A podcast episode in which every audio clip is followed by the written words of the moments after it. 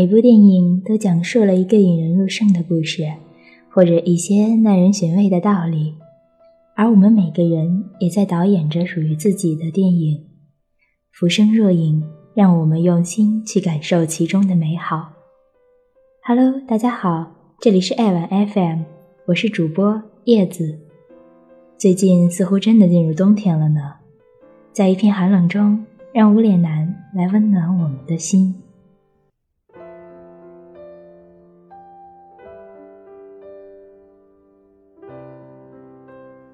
无脸男，一个妖怪。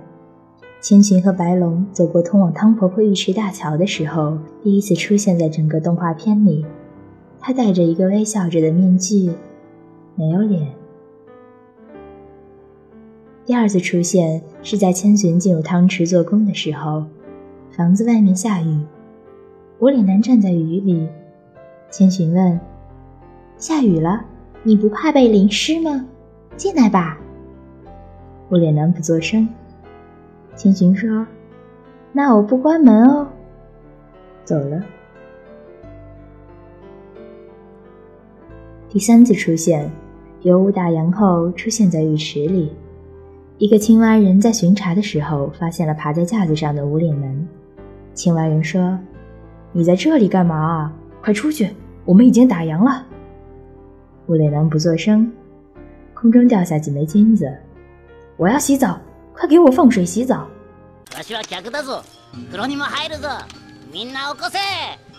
青蛙人眼睛放光，马上扑过去捡金子。无脸男一把抓过青蛙人，塞进了嘴里。第四次出现，无脸男在汤婆婆的油屋里大吃大喝，不断的从手里变出金子。整个油屋的侍从们开始对这个无脸男刮目相看，送来了很多的食品。汤婆婆很讨厌这个没有脸的妖怪，想赶他走。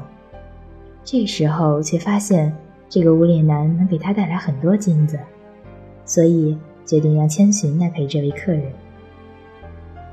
第五次出现，千寻和无脸男在房间里对坐，无脸男已经吃得半死不活。我好寂寞。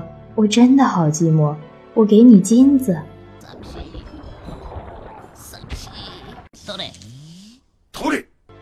我脸男这样对千寻说，但是救白龙心切的千寻礼貌的拒绝了无脸男，你说：“我不要你的金子。”无脸男很伤心，千寻拿出河神给的丸子，让无脸男吃下，无脸男瞬间狂吐，开始不停难过的呕吐。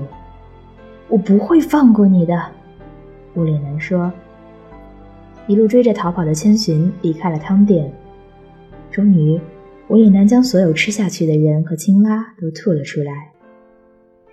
第六次出现，在草原海上，千寻和小林说：“无脸男其实心地很善良，但是在汤婆婆那里，他会变坏的。”于是，拿着锅炉爷爷的车票，划着船到了车站。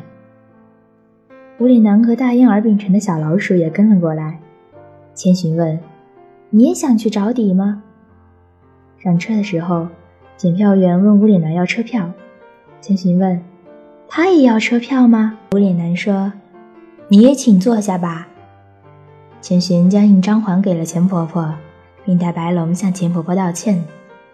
无脸男和大婴儿变成的老鼠合力与钱婆婆纺线织毛衣，玩得很愉快。钱婆婆也说这比用魔法快多了。第八次出现，千寻和白龙以及汤婆婆的大婴儿要回去了。钱婆婆说：“就让无脸男在这里陪我，做我的助手吧。”无脸男虽然舍不得千寻，但是还是与他挥别。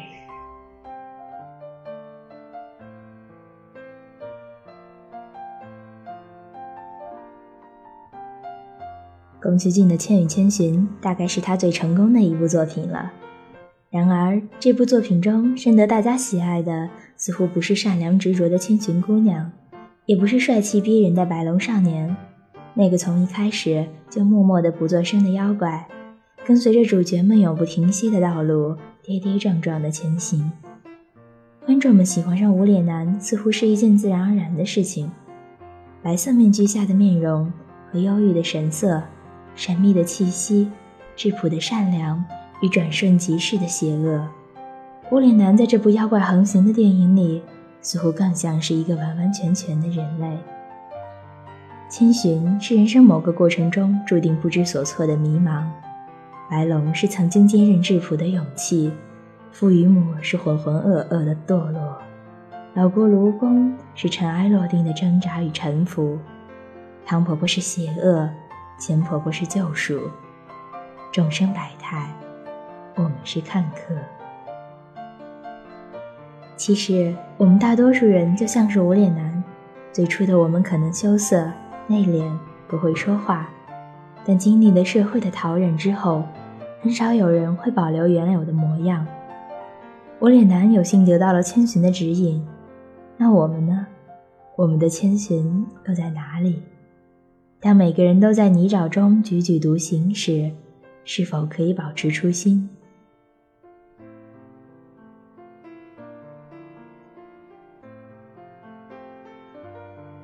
不会说话是无法言说的寂寞，白色面具是无可形容的孤单。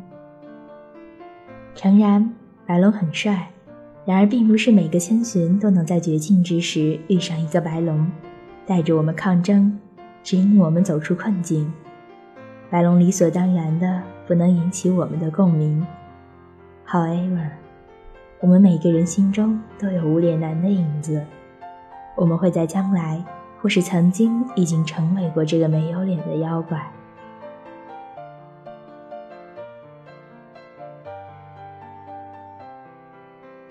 动画《千与千寻》中有这样的台词：“我不知道将要去往何方，但我已在路上。过去的事不可能忘记，只是想不起来了而已。过去的事不可能忘记，只是想变得不一样而已。或许这是宫崎骏写给无脸男的密语吧。”要不然，怎么会与他的命运这样相似？前路迷茫，陷入泥沼，重获新生。又或者，这正是导演要通过无脸男告诉我们的箴言：过去的过去，我们已经无力改变，唯有顺风起舞，才能努力生存。不管前方的路有多苦，只要走的方向正确，不管前路多么崎岖不平。都比站在原地更接近幸福。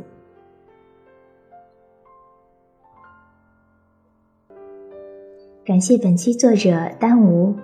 如果你喜欢爱玩 FM，喜欢浮生若影，欢迎加入爱玩 FM 听友群三三二五五零三零三，或关注微信公众号爱玩 FM。